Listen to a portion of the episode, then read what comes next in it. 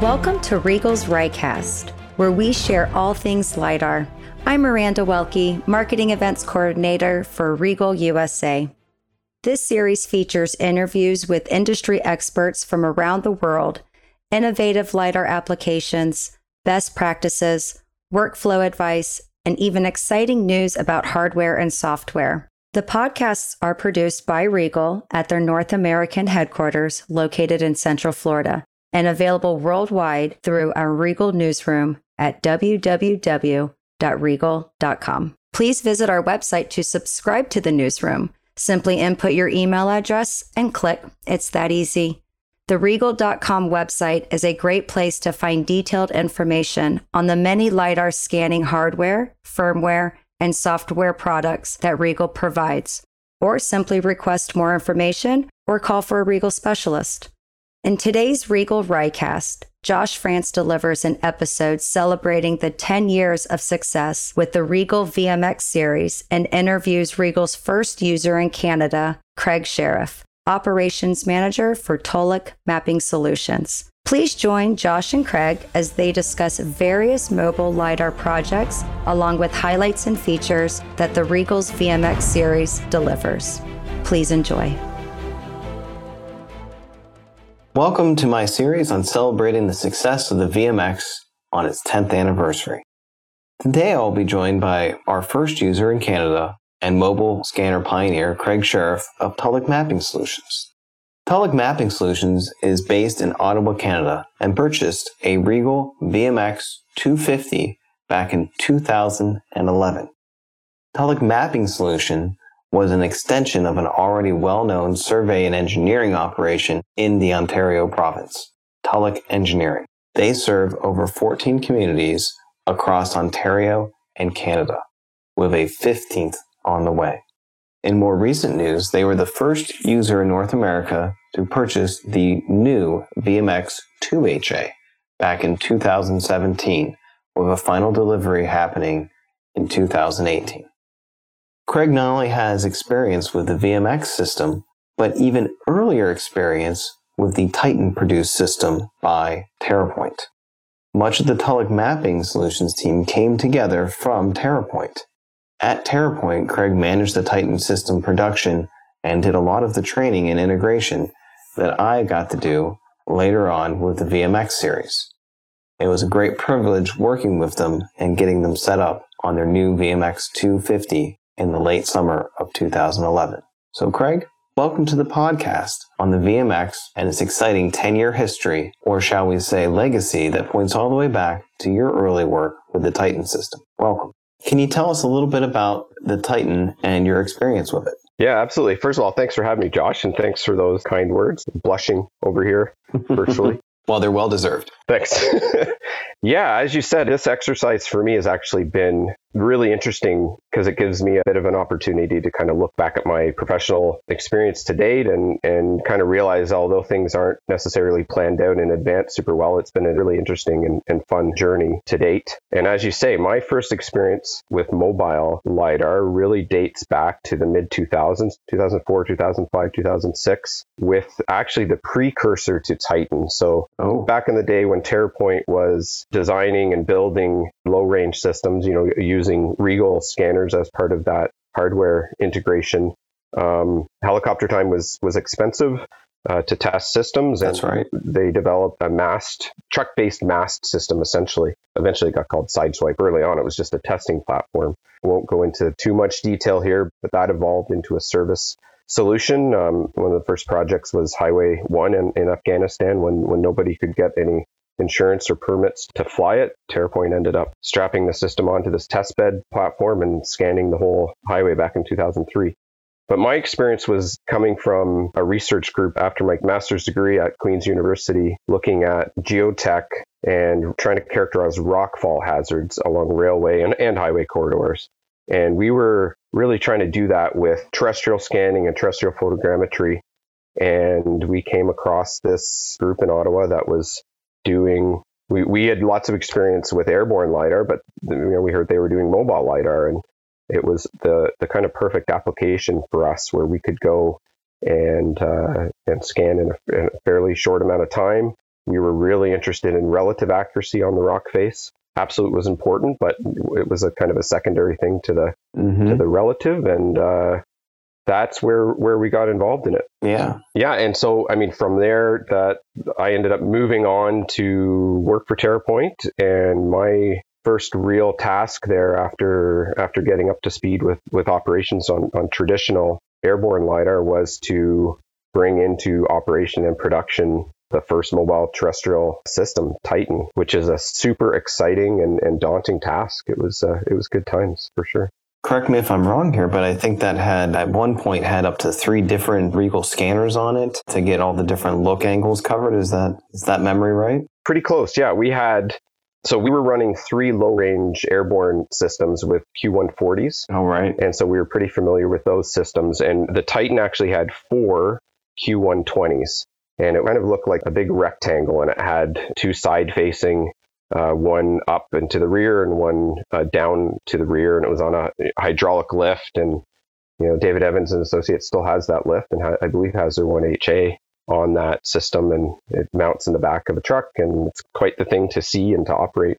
Yes, they do. And and actually, a, a side story about that, they actually used that lift to cantilever it off the side of a uh, a bridge so they could get the, the outside part of the bridge Oh, cool. with the one HA. And I said, Yeah, you did that's- what? That's awesome. That was really our one of our first projects was this Algoma Central Rail trying to up in northern Ontario and I have great memories of flying that in uh, you know a little R44 with one of our low range systems with you know like I say the Q140 right. concurrent with the Titan system mounted on a high rail scanning along this beautiful rock canyon along the north shore of Lake Superior and you know, it was one of the first mobile projects, and to my knowledge, probably the very first time that a mobile and airborne was collected, not only on the same project, but at literally at the same time. I've got photos of that uh, happening, and that was that was exciting times for sure. Back in 2006. That's pretty cool. yeah. So, I mean, obviously, there were a lot of interesting challenges, and it's interesting to hear you say that one of the things you had to do early on was to make use of lower range airborne systems to uh, collect data from a mobile platform. That almost sounds backwards to a lot of people, I'm sure, thinking that, well, wait a second, wouldn't it have been easier to make a lower range uh, system than a longer range one? And I think it just comes down to what was the application and the IMU quality to get a good trajectory back then made it more challenging to do something on the ground versus the air. Absolutely. Yeah. We always felt like the airborne was a pretty easy proposition. And it's funny how when you start, and I'm, I'm sure you suffer from the same, but when you start, when, and again, I'm not doing the day to day operations, I haven't for a long time, but when you are, you start to think in terms of that mobile scanner with the IMU and the GPS going through an urban environment, and you're kind of in real time always calculating, you know, the, the satellite constellation that you, and you're going, oh, I'm going to drop satellite. You just don't have that same concern when you're airborne. Once you're up and, and going, you, you've got everything and all available. And uh, yeah, it's way more challenging. And certainly in those early days, we were just happy to to get a properly georeferenced point cloud and to kind of make it all work was uh, was pretty satisfying. And very quickly, you move on to the next pieces of the puzzle, which are just as important, and that's uh, you know proper procedures and and protocols and vetting your data. And you re- pretty quickly realize getting a a georeferenced point cloud is kind of the easy part of the equation. It's uh, it's what you do with it. Yeah. From that point on, that becomes critical. Yeah, so I, I would guess then that one of the early challenges you had was not necessarily the georeference point cloud part, but what to do with it afterwards um, and how to get useful data to back to the end client. Exactly. Um, like I say, we, we had lots of experience with the airborne. You know, mobile was a new paradigm for us, so that was a challenge. And but really, once you sort out the the kind of basic issues like cabling and system components and operational parameters, it all becomes kind of rote. Mm-hmm. You come up with procedures for collection, and you make sure that uh, you have good people that are well trained and diligent and able to to follow instructions, but also think outside the box when things invariably, you know, go a little bit sideways. But once you get that all figured out, that's really the challenge. It's it's making it production quality and repeatable, and and then going out on on production work and turning a profit. right. Going back, I think it was 2011 when we purchased the system uh, with you guys, the VMX 250. Could be. And at that point, you know, we were out of the building and developing systems ourselves. As you say, as you mentioned in the introduction, we, a few of us as a group had come over to Tulloch Engineering and formed, you know, Telek Mapping Solutions, and, and we were looking for an off the shelf solution. And that was, you know, the real benefit to us with yourself, with RIEGL and, and the 250. It wasn't just the hardware. The hardware was obviously a huge draw, Mhm. um, but there were some at that time some pretty strong competitors in the market, and uh, and it was that downstream solution that really for me sold it because I remember those early days. I mean, you and I had a couple of WebExes, and you know we talked talked about uh, the processes you guys had you know just recently developed for Mhm. for constraining the point cloud to registration points and and uh, we we instantly were kind of talking the same language and that was that was pretty reassuring because we although as you say we were pretty well versed in how to do things and and usually are pretty self-sufficient that isn't to say that we didn't spend a lot of time together on the phone. In those early days with with lots of tech support and lots of you know working through things and that was key Oh, yeah. for sure I mean, the first, I'd say, uh, two to three years of the VMX was a uh, constant focus, perhaps is the right word, on how to get uh, the same result every time you press go uh, on the post processing side. And uh, I was really focused on how to set up a process and training program with users so that way they did get the same result, regardless of who at the company was operating the system and who was post processing the data. And that was a that was a constant challenge to come up with the right set of tools downstream of the acquisition to get that there. And you know, early on, there were so many different things you could do within POSPac, within Process, within Scan Data Adjustment, and it wasn't really until we got to RiPRECISION that that job became a lot easier because a lot of the extra things that you could uh, tinker with uh, kind of went away which was uh, at one side uh, frustrating, but on the other side was reassuring because then it left the guesswork out of it. Absolutely. And it is, I, I don't envy the development side. And we've been there Mm-hmm. uh, in terms of, you know, users will, will always figure out ways to do things in, ways that you don't initially expect them to do it. But, but for us, it's a, I imagine it's a balance. It's a challenge to find that balance between, you know, a pure black box solution where you're just pressing buttons and you don't really know what's happening versus peeling back, you know, having a complete access to the dashboard and to the system levers and being able to muck things up. And I think we've always been somewhere in between. We want kind of a reasonable level of access to those tools, but we're quite happy to let it do its thing if we have confidence that it's doing what we expect it to do and, and doing a good job. So, looking now at the fact you've had experience with not just the VMX 250, the first design, but now the 2HA, what was the, one of the noticeable improvements you saw between the two sensors, uh, other than just like more data, which is obvious? I mean, that's the obvious answer, right? The, the point density for sure. And that's a huge bonus. So, you know, at various times, whether the system's gone in for a maintenance or a, a component repair or whatever, we've gone back to the 250. We, we kind of are operating two systems with the, the 250. You know, it's still cranking along Mm-hmm. relatively happily. And it's funny, you get quickly used to the increased point density, and folks all of a sudden are going, oh man, Where'd the points go? we hardly have any points in the 250 compared to the 2HA. But yeah, so the point density is, is an obvious one, and that's that's a, a hugely noticeable improvement. I quite like the new form factor. Yeah. Certainly, that you know we we saw things evolve from the 250 even to the 450, and and then to the 2HA, and I think we're pretty happy with the form factor. Why don't you uh, talk to us a little bit about some of the uh, interesting projects uh, Public Mapping Solutions has been able to accomplish with the uh, VMX technology? It's been interesting to see how things have evolved from really a highway focus for our group, and and still is, Sure. to doing a lot of um, railway corridor work. And we've been lucky to do lots of work for Metrolinx, which is the regional rail provider for the Greater Toronto area, serves about 7 million people up there. And, and we've, we've been able to do a ton of work for them. And that has been really interesting. I think the interesting thing for me on that, besides, you know, the specific scanning work, is how that scanning work has really opened the door for us to do a ton of other work. It's amazing how much conventional survey work we do on those projects in support of what is primarily a mobile scanning project. Yeah, so there's always been a lot of rail work that the VMX has been able to tackle uh, throughout its history, and it certainly does open the doors to a lot of uh, success stories in terms of expansion of uh, footprints in terms of different areas. What's a feature that you have always said, man, if they just did this, we could use that this much better, you know, or it would be this much nicer? Yeah, that's a that's a really good question, and I think you guys, I think RIEGL does a, a really good job of of development and and looking ahead and and uh, and kudos on that. I would say, you know, we would always appreciate a smaller form factor, and and we've certainly seen that as the the, the lasers themselves themselves get smaller um, that's something I'd like to to see continue and and the, the whole package start to get smaller. That's something that is always appreciated. I think we've seen it come as project opportunities have come and we we see it more and more. And I think you guys are on it, say with your pavement camera, you know, the down facing pavement camera, but the idea of integrating other remote sensing technology.